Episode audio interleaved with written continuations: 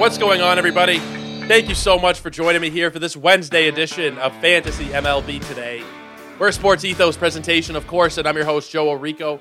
You can find me on Twitter at Joe Orico99 and also at Ethos Fantasy BB, E T H O S Fantasy BB. We got stuff coming out over there every single day articles, podcasts, different news and notes from our different writers. A lot of great stuff you guys can find just by following us over at Ethos Fantasy BB. And like I remind you guys, usually if you're not on Twitter, you can still go to sportsethos.com and get access to all that content, not just baseball wise, across all four major sports. There's team coverage, there's DFS, there's wagering. Really worth going to the website just to check it out and see if it's something that you would be interested in. Now, we're going to be talking today about some news and some notes. One of them was from yesterday, and we didn't get to it yesterday because we are doing the mailbag, and we were also, you know, we were talking about a couple of bits of news that happened as well. Uh, so we didn't talk about this first thing that we are going to get to, and maybe I just honestly with the deGrom news, maybe I just couldn't bear facing it. Uh, but it's Alek Manoah. We're going to talk a little bit about Alek Manoah today. So he was sent down, not the AAA, not the Double A, not the Single A, but rookie level Florida Complex League. He was sent down to. This is something where I don't know if there's even a comp for this in in history. I mean, has this kind of thing happened before, where somebody was a Cy Young finalist, literally one of the elite pitchers in the game to go and be this awful afterwards. I don't know. I, I, I, you know, I'm not the oldest person in the world, but I can't remember this happening ever. Something like this. He was so dominant last year, and yes, I know that he outperformed his periphery stats a little bit, but you know, they were in the mid threes, mid to high threes. Uh, you know, the SIERA was 385 which was you know about the about the worst one I think. Uh, 397 was the xFIP. You know, it was he, he outperformed his stats a little bit, but he also did that the year before. And you know, you start to see that after a couple years, you think maybe there's something the advanced stats are missing with a guy like Alek Manoah. He's not a huge strikeout guy. Those pitching indicators tend to favor guys with massive strikeout rates, and he was somebody who actually saw his strikeout rate decline every year that he has you know been a professional. It's gone down every single year but he was still able to maintain success despite that strikeout rate going down.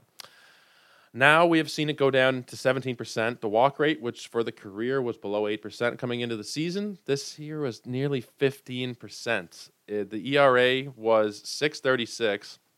His FIP was 653. The XFIP was 608 is absolutely horrendous, and I have to take the loss here. I have to take the L on this one because I was a huge proponent for drafting Manoah, that he was a huge bargain, typically going in the 50 to 70 range, depending on your site and your settings and whatnot. That's generally where he was going. Pick 50 to pick 70. I only have him in one league, and I hadn't actually dropped him yet. I, I went and did it today, uh, but it's it's just it's awful. Like you do have to drop him you probably should have dropped him beforehand. But there was always something in the back of my mind, and maybe it was the fact that those advanced stats haven't always fully perfectly captured what he does. I was thinking, you know, coming into the year, the projections were a little down on him, but uh, I didn't read too much into it. I really didn't. There were certain players like Manoah where, you know, like I said, the strikeout rate wasn't so high, and those those projections they tend to. I mean, I, there was a lot that goes into them, but they do tend to favor guys with those massive strikeout numbers, the projections, the pitching indicating numbers, the things we look at when we're trying to evaluate pitchers. They were down on him, but I didn't read enough into it probably, and that is, I, I want to say it's my bad, and it and it is. But I mean, I don't think anybody would have expected it to be this awful for Alek Manoah. Like in 58 innings, 42 walks and 48 strikeouts. Like I, he had 51 walks last year in nearly 200 innings. It's just really the, the the train is off the tracks. And the question is, can we get the path righted? Can we get the train back on the tracks? I'd like to think so. I'd like to think that Alek Manoah is not done yet. I mean, he is 25 years old, for God's sakes. I think there's a long time for him to still be able to figure it out. I think if you're playing in a dynasty league, not that I'm a, you know, I talk about regularly how I'm not a big dynasty player, but I think this is the best time you're ever going to have to buy him. Uh, he's never going to be more inexpensive. People might even be dropping him in certain leagues. If you're shallow enough dynasty leagues, certainly in redraft leagues, people are dropping him. But you might even see it across dynasty formats where people say, yeah, you know what? It was a miracle season, and he's toast now. Well, I, I would push back on that a little bit because it was more than just the one season. Coming into this year, we were looking at more than 50 starts where he'd been really good. And by that point, you know, you throw about 300 innings, 320 innings or whatever it was coming into the season, you, you figure that you're probably going to be pretty okay in terms of, yes, this is generally who this guy is going to be. It's really hard to even put into words, honestly, what we've seen from Alek Manoah this season. He is a drop in redraft. I think in Dynasty, he's somebody that you should look into acquiring because I think over time, like I said, 25 years old still. I think there's a long time for him to figure it out still before we're actually fully ready to give up in the long run. I mean, I can't even believe we're here having this conversation two months into the year, a little more than two months into the year. But it's just, uh, it's very frustrating as a Blue Jay fan and also as a fantasy manager to see this level of regression from him. Okay, were we expecting some regression? Yeah, okay, maybe that would have meant like you know a three seven ERA or a you know low fours ERA where he's obviously still startable, but it got to the point this year where he was he's absolutely not startable. Can't have him on the roster. The problem with the Blue Jays is they don't really have anybody who's properly ready to replace him. Maybe that would have been Ricky Tiedemann if he had been fully healthy. But I think they're going to probably end up you know, having to really struggle uh, for, for every fifth day, trying to figure out who's going to go. It's going to be a bullpen day. Hyunjin Ryu is somebody who is somebody that could potentially be interesting. He's going to be back after the All Star break, from what they've said. Now I don't know how good he is going to be. He pitched literally 27 awful innings last year and then went down. He's going to come back, and who knows what he'll give you? But maybe that's the option the Blue Jays go to. I mean, I think if I had to, if I had to wager here, Manoah is definitely going to be back up this season. It's a matter of how long it will take. But regardless, at this point, for fantasy purposes, you got to be sending him back to the waiver wire in redraft. If you're in a redraft league, then there's no point holding on to Manoah through what could be a week, it could be a month, it could be a, a lot longer than that if they're not able to figure out what's going on. If it's a physical thing, if it's a mental thing, everything kind of does come back to you know to between the ears at the end of the day. It Might be down in velocity. It could be. I mean, it could be a physical thing, but I'd like to think that there's something going on here mentally probably with Manoah other than just the fact that you know he's not good anymore. Oh, he, he you know he sucks now.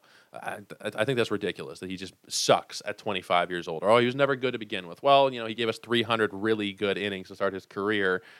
I don't think that was just a mirage going through the Yankees every single time he faced them and destroying them at home or wherever. And just a lot of really great stuff to take away from his first couple of seasons. I'm not ready to throw in the towel on him fully yet, but I acknowledge that for this year, it was a big miss. He has a drop in redraft, and maybe we'll see uh, what happens later on this season. And he'll probably be somebody that will get some interest once he gets called back up to be picked up. But at this point, send him back to the waiver wire, pour one out for our old friend Alek Manoah. Let's talk about some more promising news here. Carlos Rodon. This one was something I really like to see. He faced live hitters today. He threw 20 pitches in a bullpen session before uh, Yankees faced Chicago. Really, really good news. Now, I don't know how soon he is necessarily because they've kind of haven't really given a solid timeline, and, they, and when they have, it gets pushed back, and we don't really know exactly what's going on. But he could potentially be back like later this month, from what I'm seeing here on RotoWire. That's what they're kind of hoping for uh, that later this month we will see Carlos Rodon. So check your waiver wires. Again, make sure he's not available. 92% rostered on Yahoo. It's likely he's not available, but you know some leagues you might be able to, to get lucky and find him. And I don't know exactly what to expect from Carlos Rodon at this point.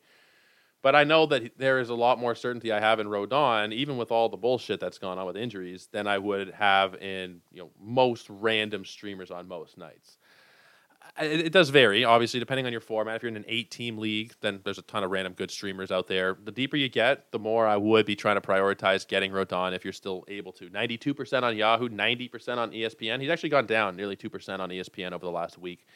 So make sure he is not available. It's not like I think he's going to be amazing right out of the gate. I think he might have some bumps and bruises, but at the same time, we're talking about a guy with Cy Young level upside here. He is a legitimate Cy Young worthy pitcher. Last year and the year before, specifically even last year, like he was 237 strikeouts. He had a 288 ERA. He was just like excellent, excellent. So make sure he's not available, even if you are a little worried about what might come, how long it will take. An arm like that should not be sitting on waiver wire. So make sure that he is not sitting there for you uh, another piece of Yankees news we got here: Aaron Judge going to the injured list. Now, I believe this one was announced officially. Was it yesterday? Yeah, it was actually very early this morning, uh, one in the morning when I got the notification here um, that he is going to the injured list. It is a toe sprain. There's a couple things here. Um, they don't have a timeline for for one here. They don't know exactly how long he is going to be out. His toe is pretty sore, and he received an injection into the toe.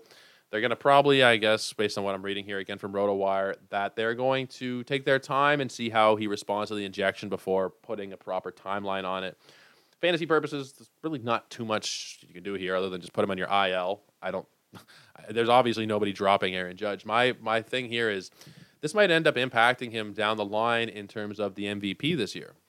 He is an absolute front runner again for MVP. I haven't checked the betting, uh, the odds in a couple days. I'll go check it right now.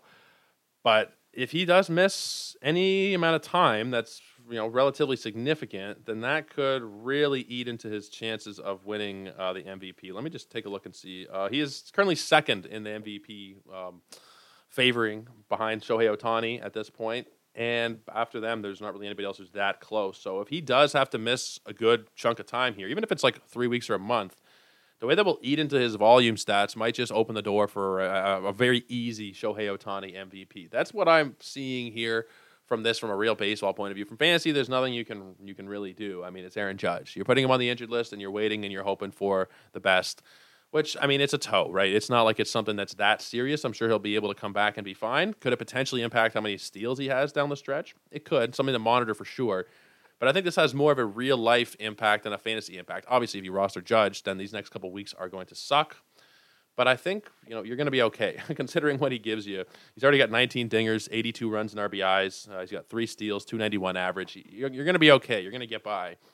And just for me, I think this gives a chance for Shohei Ohtani to really say, not that he'll probably think about it from this perspective, but who knows that he can really take the reins this season and have a chance to actually win the MVP, uh, what he probably should have last year. I know it was a historic Judge season and all that, but I, I think that's the main takeaway that I have here is that if Judge has to miss any significant amount of time, then that probably puts his MVP case dead in the water, assuming that it's anything more than maybe, I think three weeks would be my cutoff. And even then, maybe he could still win the MVP.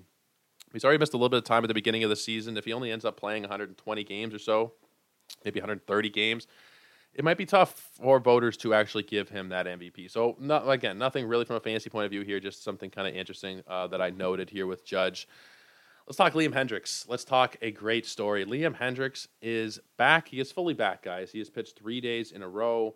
He got the save yesterday. Now, he did give up a run, which is okay. He gave up a solo homer to Josh Donaldson. Other than that, though, he got the save. He's pitched three days in a row, and he is the White Sox closer. We've been saying this for a while well before he came back that you know he is going to be the White Sox closer. They're not going to have him come back and beat cancer and all this shit just to have him, you know, coming in and blowouts in the fifth or sixth inning. No, that was not what's going to happen. And even the thought of maybe using him as like a setup man or something, no. It's Liam Hendriks. He's one of the best closers of the last five years or so, five, ten years. You could say he's one of the better, best closers we've seen. After his story, after beating cancer, he's gonna get that chance again, and he does. He did get that chance again and now, if you need saves, he is the priority pickup on waiver wires. I know some people might be thinking, well, what the hell? Who's what leagues are he is he available in? Seventy two percent on Yahoo. Seventy two. That's quite far from being all leagues. Maybe you'll you know talk. To, that's most leagues. That's most competitive leagues or whatever. That's more than one in four leagues where Liam Hendriks is just sitting on the waiver wire. I don't really know of a league. I mean, you might know of specific teams, but a league where nobody needs saves ah, it's ridiculous to, to think about that. Definitely somebody in your league needs saves, and maybe it's not you, but even if you don't, pick up Liam Hendriks. Pick him up, and maybe you can use him as a trade chip because you know I, people tend to not like that kind of thing. Pick up a guy off a waiver wire and then put him in a trade offer. Pick him up, use him for a week or two. He's just going to get better. He's not going to get worse as he gets more settled into the season. He is just going to get more comfortable on the mound, and I think there's a good chance we'll see him return to some somewhat old Liam Hendriks form. He might not be exactly what he used to be but I think it's a pretty damn good chance we'll see something close to that for sure. so make sure he is not sitting out there. 72% on Yahoo. Let me check ESPN real quick. But it's probably lower on ESPN. If I know the way that that platform works, it's probably going to be quite a bit lower. Liam Hendriks, 22% rostered in Yahoo leagues. Excuse me, 22% rostered in ESPN leagues. He's gone down three percent this last week. Uh, you know those leagues are different. There's a lot of points leagues and blah blah blah, but that's that's a ridiculously low number for him to be sitting at. So please, if you need saves, even if you don't, I think he is a priority pickup ahead of pretty much anybody else in fantasy at this point. Go and get yourself some Liam Hendriks if he is sitting on your waiver wire. One last piece of news we're going to talk about today.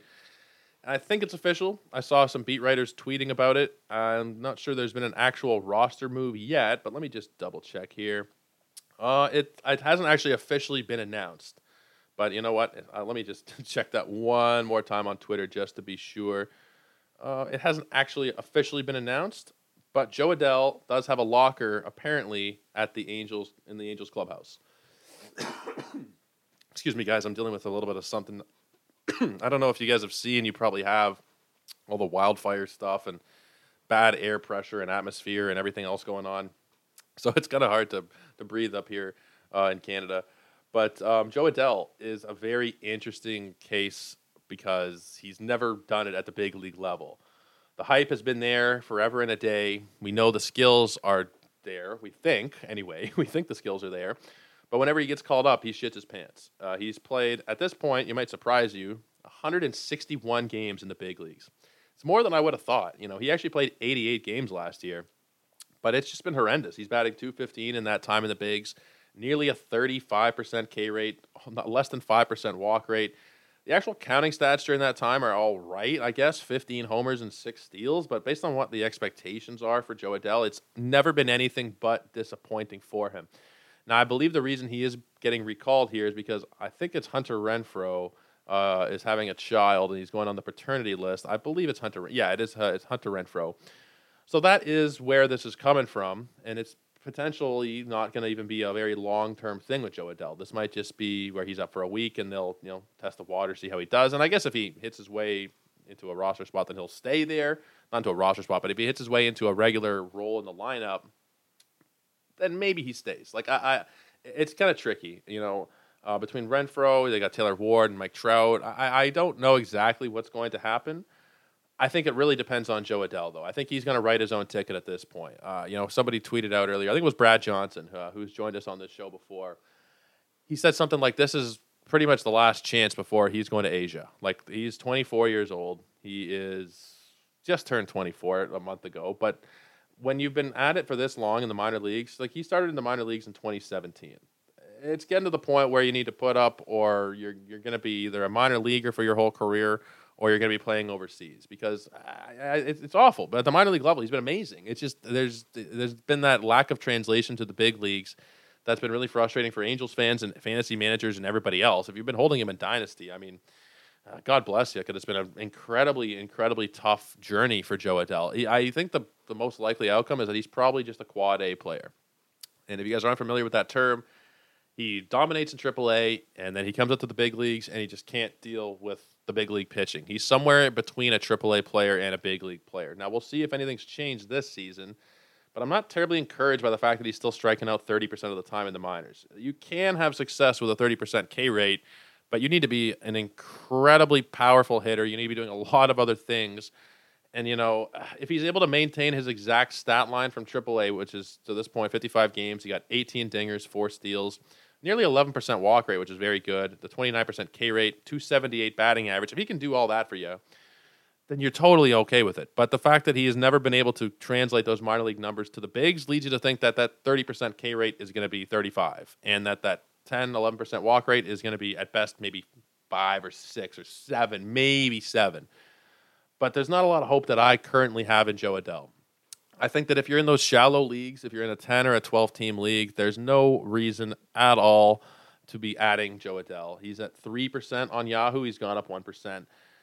I understand it if you're in a very deep league, but even then, we don't know how long this is going to be. So if you're in a league where there's maybe daily fab or something like that, and you're going to be picking up Jo Adell tomorrow or you pick him up today, whatever it is, uh, keep your expectations in check. Don't be throwing a ton of money. Don't be throwing away, you know, 10, 20, whatever percent of your, your fab that you have left because people don't really have that much fab left. But he's not somebody that I would be using it on should you have the remaining dollars to spend. I just don't think he's worth it. If you're going to spend up, like especially NFBC kind of thing, spend up for Abbott, spend up for De La Cruz this weekend.